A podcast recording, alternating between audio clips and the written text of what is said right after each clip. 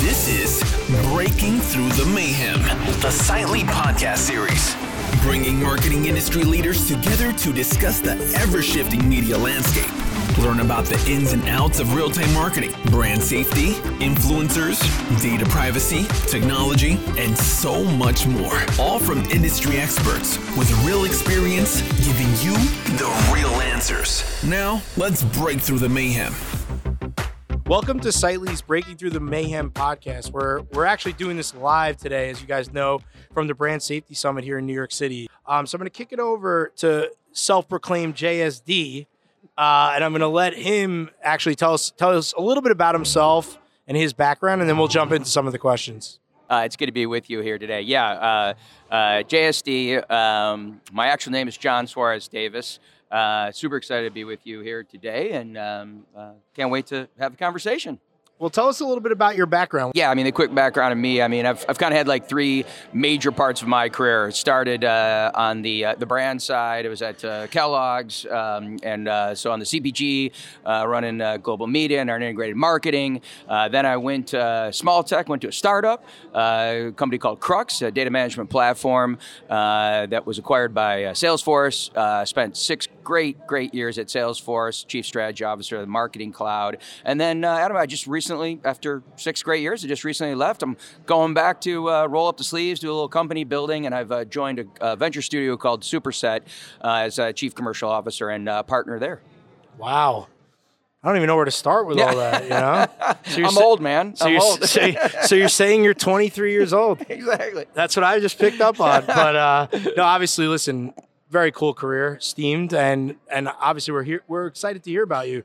So one of the big things that we're talking about today is I mean, the world's gotten out of control, right? Um, I don't know that it wasn't always out of control, but I think it's more in our face um, today than ever, and people care about it more than they may have over the years. So, how would you say a brand should be thinking about navigating today's culture with the speed of information that's out there? Well, I think you know you're spot on when you said, "Hey, I, I you know we live in this dynamic, uh, this dynamic world, and maybe it was always like this." But I, I got to say, it's it's nothing like I've ever seen. Um, I mean, it truly is am- amazing. Um, the the speed of information dissemination, of engagement, you know, the speed of culture, right? Like you said, is is it's just it's quite frankly breathtaking.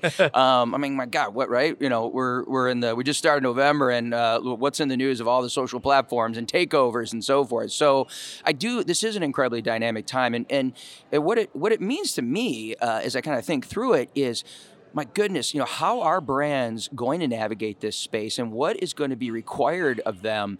Uh, and and what I think is I really kind of come down to is again, you know, harkening back to going back to the technology deep side on startups is that you know brands are going to have to embrace advanced technology, um, in, in particularly in areas like machine learning and and you know language AI um, to deal with what's going on in the you know in the in the social space in the user generated content space. I mean, they're going to need to rely on this technology in order to understand um, the conversations at a deep level, and then you know how to, to quite frankly manage it. Um, it's it's again, breathtaking is honestly, and I'm not no BS here. It's really the thing that comes to mind to ex- well, explain the situation. Well, I think breathtaking can be defined as you know I could see it in you, fascinating, right?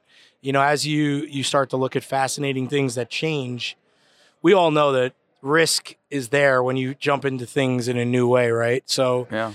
how would you say that brands should be fair to those vendors as you're walking into obviously startup world, right? Again, yeah. You know, uh, everything's not going to be perfect, right? When you were at Salesforce, it's yeah, uh, yeah. you say something maybe harder to get it on the roadmap than it would be at another place, but you know you have the resources behind it. So how, yeah. do, how do you expect um, those things to happen? And then obviously innovation happens easier at startups, right? So yeah, how do you expect brands to give the right level of, of fairness in this process over the next couple of years? Well, it, it's a great question, and I'm actually I'm really intrigued even by your word fairness, and I'm, I'm actually thinking about it right now because I think it's a really interesting word, and I so um, hey, because and I think I have a little bit of a leg to stand on here because I came from the brand side, but you know the brands, um, the great brands that will not only um, you know survive but will will thrive are the ones that truly understand right their values, the strategy that they're going to go to market on, and then they, they have the process protocols in place, and then importantly,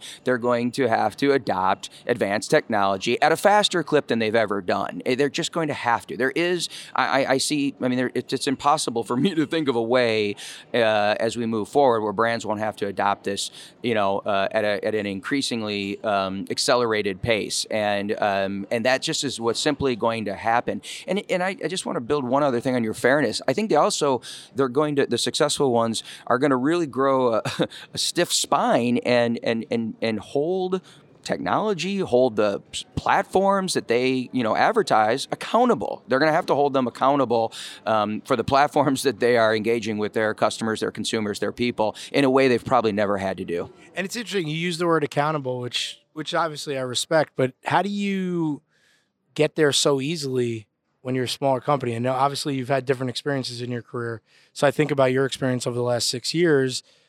You got a lot more resources, right? You obviously also we're trying to teach everyone to bring one stack together, Yeah. right? Yeah. So I think now it's starting to disseminate even further again because you have so many new use cases and different things that are populating in people's head.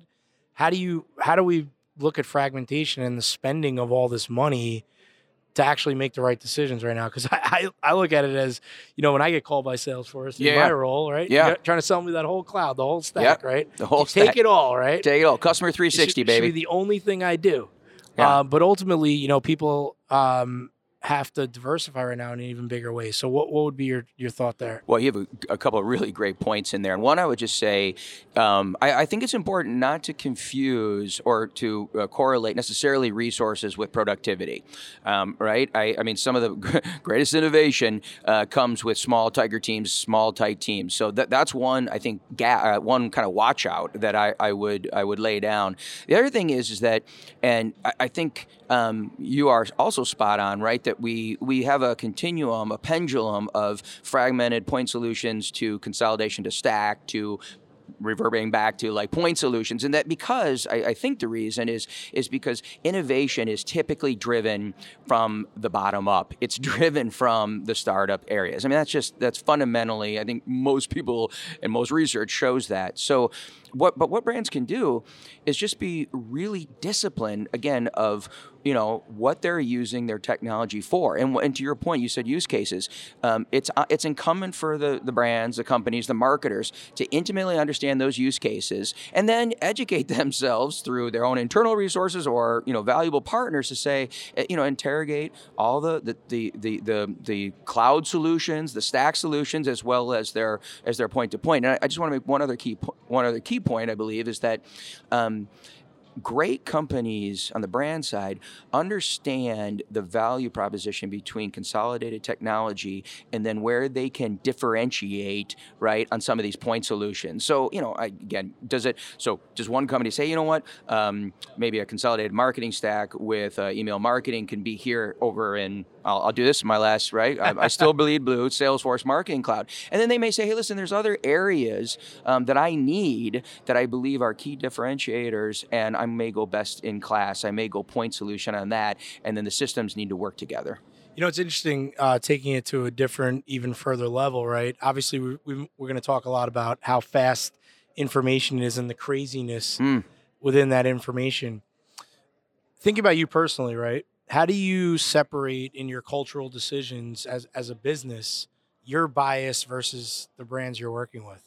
How do people stay disciplined today? Because obviously, we're all we're all very heightened how we feel and how we think in this climate. How do, how do how do we do that? And how do we allow employees to feel comfortable in in their in those decisions as well. Well, I think um, it it really does go, and it's it's this is not a fluff statement. It goes back. It's, it's the values.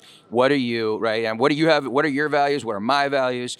And and, and from an organization standpoint, whether it be a company, a society, an association, do you have clarity of what your values are? And and then if you do, those values truly guide you, and you have these principles. And you know, there's you know talk about. Um, you know, it's it's only a principle uh, that you uh, is that, that if it costs you money, right? That's when that's when the rubber hits the road. So everybody can got to stop thinking that way. Yeah, right. You say, hold on, if it's going to cost me money.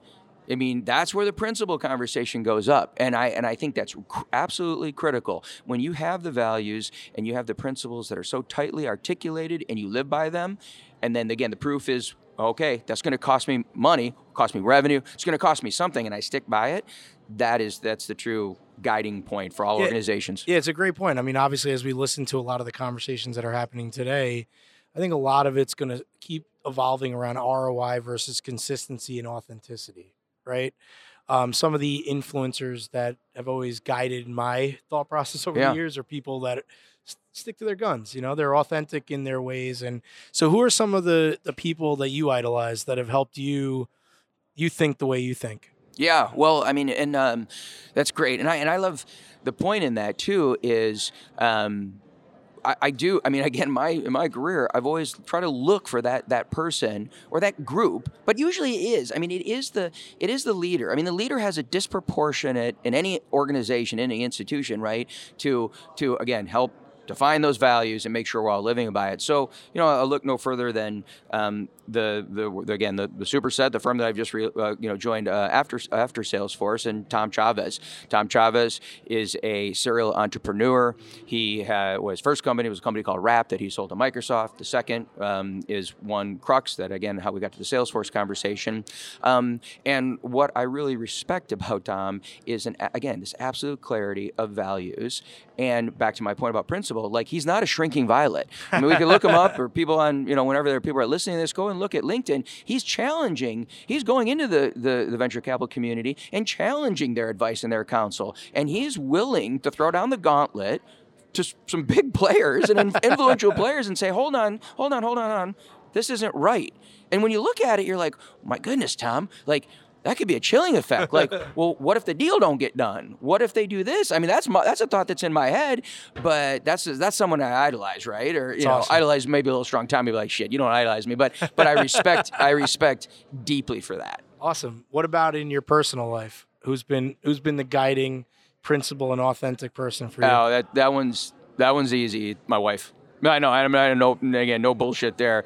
Uh, yeah, my wife. Um, so as you know, you said I go by JSD, right? My wife goes by AMSD, Amory Suarez Davis, and uh, um, and and the reason. I mean, I give like again, she's someone that has went has after like undergrad, went into social work. She was working in Chicago, going into Cabrini Green, Ida B. Wells, right? Deep social work, holding families together. Beautiful. She then decided, you know, hey, she did that. Then she went on to business school, and then she had a professional career, and then you know, and and she now has pivoted yet again, and she's really big into how like animal therapy and how that can help kids read, and how animal therapy can help other people that have you know other traumatic things, and and and all through that, I look at that as a steel thread. Like she has principle based, um, and then and also the last thing is she pushes me. I mean, she's the one who told me to go from Kellogg's to Krux, from Krux to well Salesforce, but now to go back. So that's that's who I.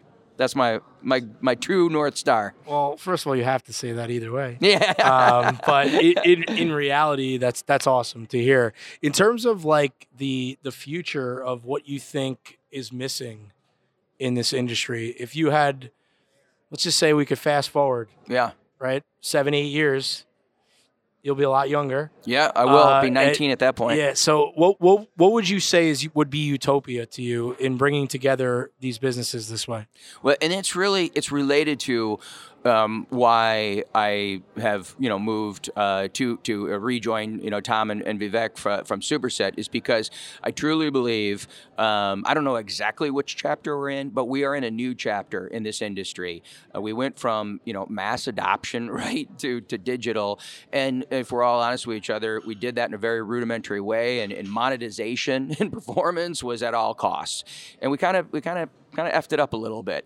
And so now there is a reckoning. And I, uh, to your point, is I see in the next, and I don't even think it's, I, I truly don't think it's five, six years. I'm talking now into year two, year three, year five, um, the whole area around um, responsibly gathering data responsibly managing data, responsibly activating data, all through this lens of trust and privacy.